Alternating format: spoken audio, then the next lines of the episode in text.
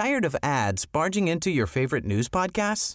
Good news. Ad-free listening is available on Amazon Music for all the music plus top podcasts included with your Prime membership. Stay up to date on everything newsworthy by downloading the Amazon Music app for free or go to amazon.com slash news ad free. That's amazon.com slash news ad free to catch up on the latest episodes without the ads.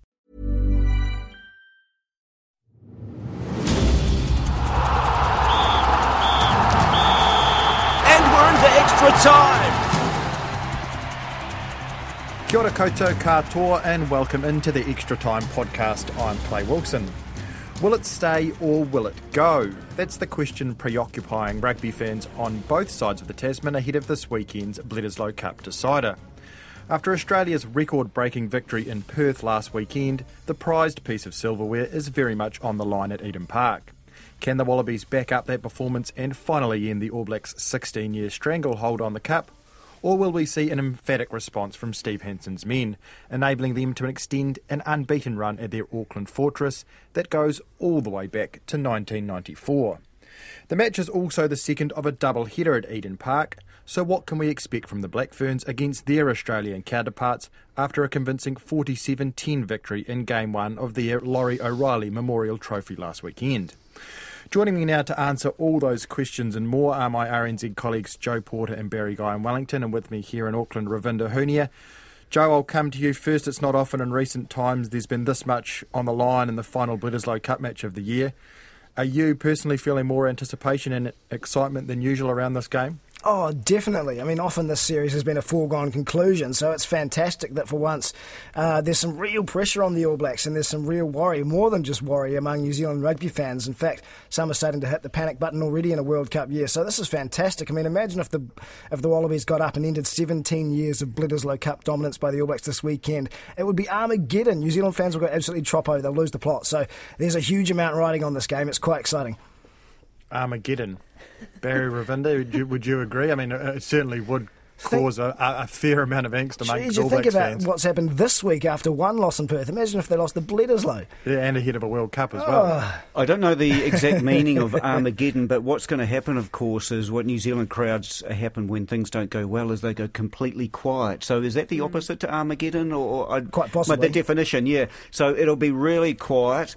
And uh, if the Aussies get in front, I think it's uh, fantastic because the Aussies are paying blimmin' four dollars fifty or something to win this, so that's generating some interest as well. The only unfortunate thing for me though is that whenever I bet against the All Blacks, they always win. Oh, so there you go. Maybe I should put In some money on the Wallabies. at the bookies, the All Blacks are paying more for winning 1 to 13 than they're paying for winning by more than 13 points, which is crazy in my mind. So the TAB think it's going to be a blowout. But anyway, there you go. You gotta love it though, eh? You gotta love that. You know it's going to be a tight contest and everything's on the line, and this is what you know you watch sport for. Yes. I like coming into this knowing that it's not safe, and I felt like in the past it's you know you feel quite confident that it's going to happen. You just don't know what's going to happen. It's excellent. That's right. How are the All Blacks going to respond? I mean, their forward pack got bullied last week. They absolutely got pushed around the park, and that frustration was evident with Scott Barrett's red card and all the ill discipline. So, I mean, how are they going to respond? These guys don't like their reputations or, I guess, their ability as rugby players being questioned, but they were last week, and they will be again this weekend. So, how these All Blacks guys turn around and respond to what was a bit of an embarrassment in Perth last week will be really interesting, considering they're also still trying to develop the game towards the World Cup. So, yeah, it's just it's got a lot going on at this this clash this weekend. The Eden Park Fortress. The history behind it all. It's just kind of all consuming and it's kind of been evident this week. I think it's great that uh, the the record at Eden Park is on the line because, Yes. of course, records are always meant to be broken, and I think it'd be it'd be great if it if it does happen. But as as you mentioned, Joe, the World Cup's only five weeks away. And what that will mean, will the All Blacks then be written off by, Oh, you know, mo- the British media for a start? and will that help? I you know, know. you know, it, Some of the anarchist in me wants them to lose because it Yeah. would just be crazy in New Zealand next week. well, I guess the All Blacks have been so dominant for so long, especially against the Wallabies, that you know even the most patriotic of person, there's got to be a part of you that thinks, man, it's got to make it more interest. This this is so much more interesting. Oh, yeah. um, you know, imagine what it would be like if we if we did lose. So um, there's certainly no doubt. I mean, even just talking around the tea room here in the office, just the casual supporters or casual followers of rugby are actually really interested in that game, and I think that's a sign in itself. Um, we also saw some pretty frank admissions out of All Blacks camp this week around the attitude and effort in that first game. So, what stood out to everyone about the res- the All Black response to that Perth defeat from the players and from the coaching staff as well? When they returned to Auckland, Dane Coles fronted first, and he started by saying that they took the Australians for granted. Like he was very open and honest about their attitude, and you know that was something that they needed to tighten up. And that, not that they went into the match comfortable; those those weren't his words, but he said, you know, they took it for granted, and um, to to hear that admission and to see their faces, it was it was seriously they looked like they were in mourning. Him and Sam Cane, uh, Sam Cane, sorry, and just the disappointment on their faces was real evident, which I thought was a good thing. I liked that they owned that um, although Scott Barrett, you know, in the red card had a serious impact on the match, that they recognised that they took full responsibility for it and said that their attitudes just need to change.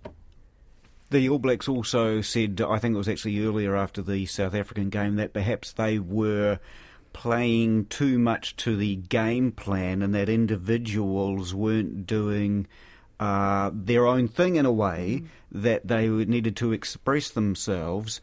And, you know, there are a number of All Blacks on that side that, you know, are exceptional. You know, like, say, Ardie Savea at the front or Rieko Ioane on the wing, um, Beauden Barrett that y- you need some individuals to just do something, as I say, something exceptional and uh, break things open. Open, and perhaps they haven't done that in recent time, or they're relying too much on on people to do that, and therefore they're shying away from it a bit. So, uh, yeah, I'm. I don't. I'm not too sure. I mean, I, I have some doubts because there seem to be so many positions in this All Black side that aren't settled, in a way. You know, Sam Whitelock, Dane Coles.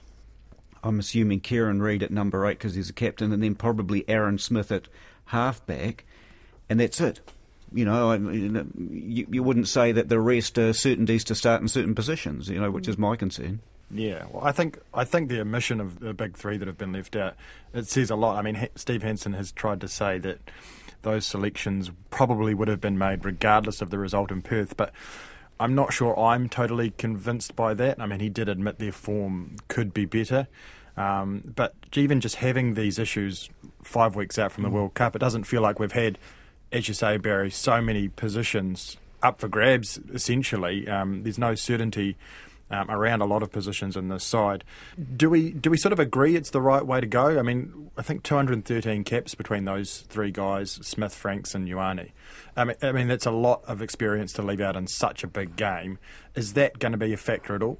I think so, but maybe it's probably more of a, a reflection of what they didn't do in Perth the week before, um, especially in Owen Frank's case. The props were just well and truly outplayed by their Aussie counterparts. I think Owen Franks carried the ball once and Joe Moody carried it zero times, whereas the Wallabies props carried the ball at least five times each and made good ground and, and really took some of the pressure off their loose forwards and locks as ball carriers as well. And the, the All Blacks just need a little bit more mobility and, and ball running from their props, and, and Owen Franks just hasn't been providing that of late. Is it the right thing to do? Ravinda, Steve Hansen's talked about keeping an eye on the World Cup, but then in another light talking about how important the Bledisloe Cup is. Um, is it the right thing to do? I mean, should there be any focus at this point, given the situation they find themselves in? And obviously, they don't want to let go of the Bledisloe Cup, and the fans don't want to see that mm. happen either. To, to be having one eye on the World Cup, I mean, Steve Hansen said that was the main reason for these selections, is they want to mm. see these guys in pressure situations. Should we just have our best team out there, or is it the right thing to do to perhaps sacrifice a little bit of your chance in the Bledisloe Cup for success at the World Cup? Well, this takes me, and I'm, you know, going to think this is typical Ravinda fashion, but to the Silver Ferns. this is exactly what Noeline did, you Yeah. know, and she wasn't winning games. Uh, she, the whole plan was to work towards a World Cup gold medal, and at the time we were, you know, almost telling her off for it in many ways. Like, why did you make that change? Why isn't Katrina in the team? Why did you drop that player? Why? What, what the heck is you know is this player doing in the team? And then it all came to fruition in the end. You just kind of have to maybe hold on to hope that Steve Hansen does know what he's doing. But it's also a great way, and I agree with Barry on this, that you know players need to know that your name isn't going to get you on the team. That you have to work hard and you have to perform. And if you aren't, you're not going to be selected for the side. This Bledisloe Cup match decider is huge, and especially for a player like Rieko Ioane, who is missing out and playing in front of a home crowd. At, uh, uh, you know, in Auckland at Eden Park, that that must hurt. Mm. But at the same time, I give kudos to Steve Hansen for saying, you know, you have to step up because this is what we're working towards. Joe, we heard Steve Hansen say yesterday that he's never met an Australian with self doubt, but I mean, history has to play a little bit of a factor here. Yeah. Um, uh, uh, you can't eliminate it from your mind completely. I mean, what is it, 33 years since a win at Eden Park? 16 years they haven't had the Bledisloe Cup. Um, Eden Park's record for the All Blacks in general, 42 tests now, is it 24 years? I mean, all those numbers, they must be creeping into the Wallabies' mind somewhere. Does that play a factor at all, or is this a different Wallabies squad mm. we're seeing? I think it plays a role for sure. You've got guys, there's about five or six veterans in that Wallabies team who are at the last chance saloon in terms of winning the Bledisloe Cup. They've never done it in 100 odd tests playing for the Wallabies in the last decade. They've been around for that long and have never won the Bledisloe Cup. So they're desperate, desperate. They're at the last chance saloon and they would desperately love to grab that trophy at least once in all those years of trying. So there's there's an element of, of the last chance saloon there. There's probably an element creeping in of external pressure which su- suggests this is the best chance the Wallabies have had in a long, long time to actually wrestle the Bledisloe back. So that adds pressure too, the, the sort of gravity of the occasion and, and how many people think that this is a genuine chance for them to do it. However, it also gives them an element of nothing to lose. People expect the All Blacks to bounce back and retain the Bledisloe like they've done for the last 17 years. So I guess the Wallabies can throw everything out at the kitchen sink really, I think uh, it, the way the Wallabies start, as you said, they'll be fired up if they get their hands on the ball and deny the All Blacks for the first mm. 20 minutes of the game. That could be where it's uh, decided. And uh, I, so I give them a, a good chance because they will be fired up right from the start. I don't think they'll be timid. And so if they can get on top early, I have the Wallabies winning by two. I tell you, another thing that caught my eye is the Wallabies have made just one change to their starting yeah. 15 and it was injury enforced. It's, mm. it's very much tables turned here, isn't it? It's usually we see the Wallabies panicking, yep. pa- panicking and reacting and making multiple changes from test to test. And here we have the All Blacks doing it. So I think that says a lot about the state of affairs of, of both teams and, and where they're at, especially after that game in Perth last weekend. Um, of course, this game, this Bledisloe decider, is part of a double header at Eden Park with the Black Ferns hosting the Wallaroos in the first game. Um, the Ferns had a comfortable win, 37 point victory in Perth last weekend. It was their 18th straight win over, over Australia. So, Ravinda, I guess that would suggest we'd expect them to make it 19 in a row, especially being on home ground this weekend. Yep, most definitely. At training yesterday, the girls were fired up. And you wouldn't think that they've come off such a big uh, win either because the way they were talking was how they can improve, what they need to do to move forward, um, how they need to help with their combinations even more. Um, Kendra Cocksedge um, mentioned yesterday that you know while they've been having all these great results, the um, the changes in the team happen quite often. You know, with each camp. Um, so working in those combinations, they've lost, you know, the likes of Fia, um, Fi, um, and Linda Itunu. So, you know, still trying to work out those veterans and, and bring in this new blood. So they've got plenty to work on, but you, yes, you would expect that they would take this game this weekend. We saw they had a series in San Diego recently. Um, Barry or Joe down there they had mixed results in that series, so I guess that would have been a, a real confidence boosting performance for them to convincingly put away Australia in that first test last weekend. Yeah, they were pretty rusty over in San Diego, self confessed as well. Um, I mean, they don't get a lot of international matches, so I guess it is kind of mm. hard for them to come together. They were playing the top five sides in the world over in San Diego, and France are really on the rise. They gave them a fright, but they managed to sort of. By the time the last game against England, they put in a pretty decent performance, especially the first half was really clinical. I think they might have made like 98% of their tackles and barely dropped a ball. It's kind of fell off a little bit in the second half, but they still won that game confident, uh, convincingly. So that last game they came right, and obviously we saw in Perth the week just gone, they were really, really impressive. So the ultimate goal is building towards the 2021 World Cup and their title defence in New Zealand. So they are building depth and testing out combinations, but they, they have a wealth of experience still in that team. And they're um, they're just going from strength to strength really as they build towards that 2021 World Cup. So I, just, I see it again, another big result. And the thing is, it's more about just than than just winning for the Black Ferns this weekend. This is their last chance this year. Mm. I'm not even sure they've got any more tests to be perfectly honest. No, they don't. But this is their last chance this year to play in front of a home crowd in New Zealand, a, a sold out Eden Park, and promote the women's game. Now look.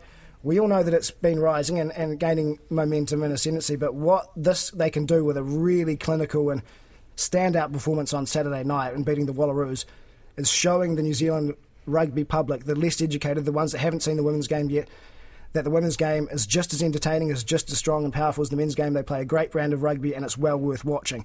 So this is actually more than just about beating Australia. It's about putting on a show that says New Zealand women's rugby is really worth buying into and really worth getting behind.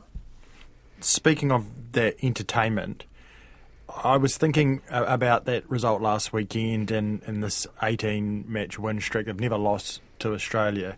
I mean, would we like, or do you think it's of benefit for New Zealand, the New Zealand rugby public, and the and the Black Ferns in general, to see the Wallaroos more competitive? I mean, or are we happy to just see the Black Ferns continuing to dominate this?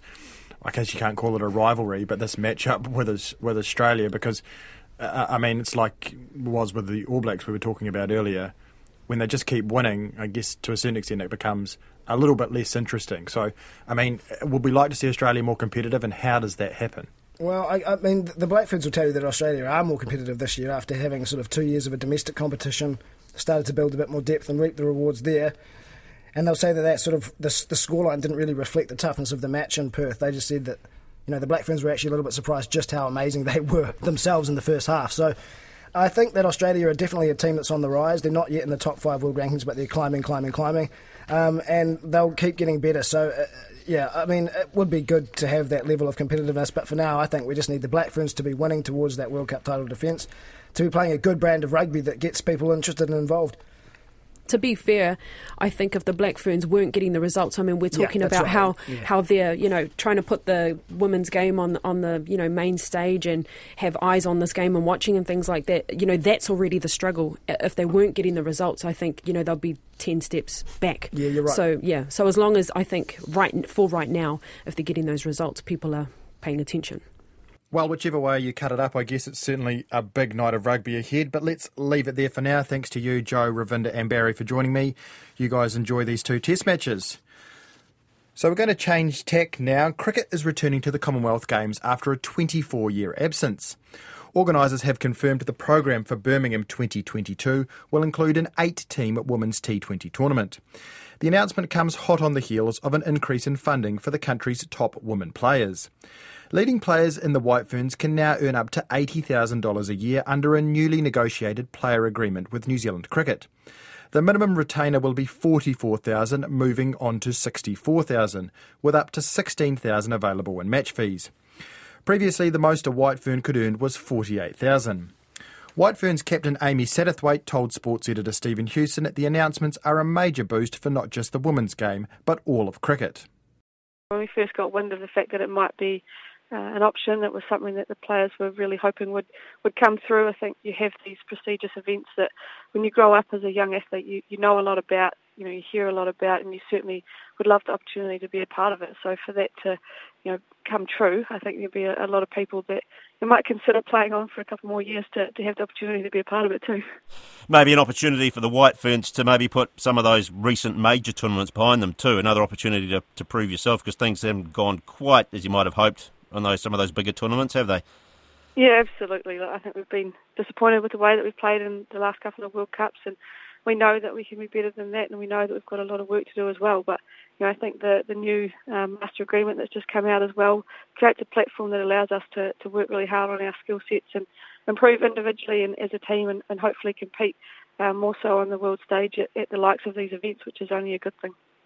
What does something like that new players agreement mean? To be honest, I think it means a lot of different things. I think, firstly, obviously, from a White Ferns perspective, having the ability to have more players that are able to train, um, you know, more full time um, is only going to mean that we're going to improve individually and then as a team compete on the world stage and push a lot of these top teams. And I think we've seen the likes of Australia and England and the way that they have invested in their you know, top players and, and seeing the improvement um, in their skill sets and the way that you know they're playing the game as well. So it's exciting from that point of view. But um, alongside that, I think the inclusion of the domestic players and the framework that we've created around that um, can't be underestimated and the impact that, that that's going to have. I think you can't um, compete globally and, and, unless you've got some depth and, and really built on that. So certainly from that perspective, it's um, you know brilliant to have that involved.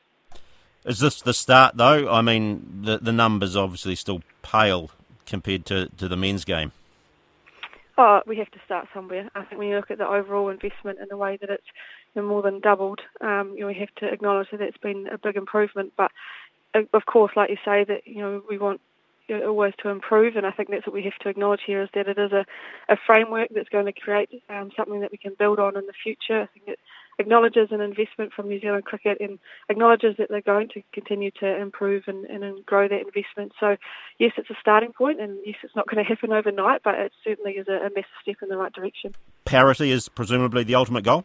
Oh, I think you can go around in circles a lot with that. I think there's always the argument around you know, what do the, the women bring in? Um, how much cricket do we play? There's, there's different aspects that you can look at it, but I think overall it's looking at the fact that if men and women both play the game, uh, you've then got more involved um, in the game in the future. You've got mothers that have been involved in the game that will, you know, might have daughters or sons that they can encourage to, to take part in it. So I think in a roundabout way, there's still a real um, positive effect from, from women playing the game and, and, having more involvement. So, you know, the closer we can get to that, um, obviously, the better.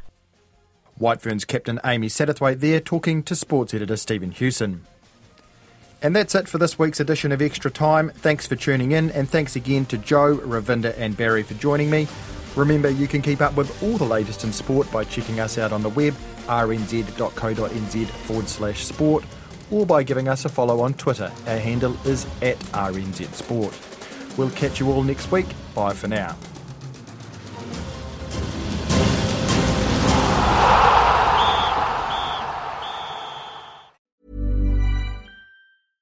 Tired of ads barging into your favorite news podcasts?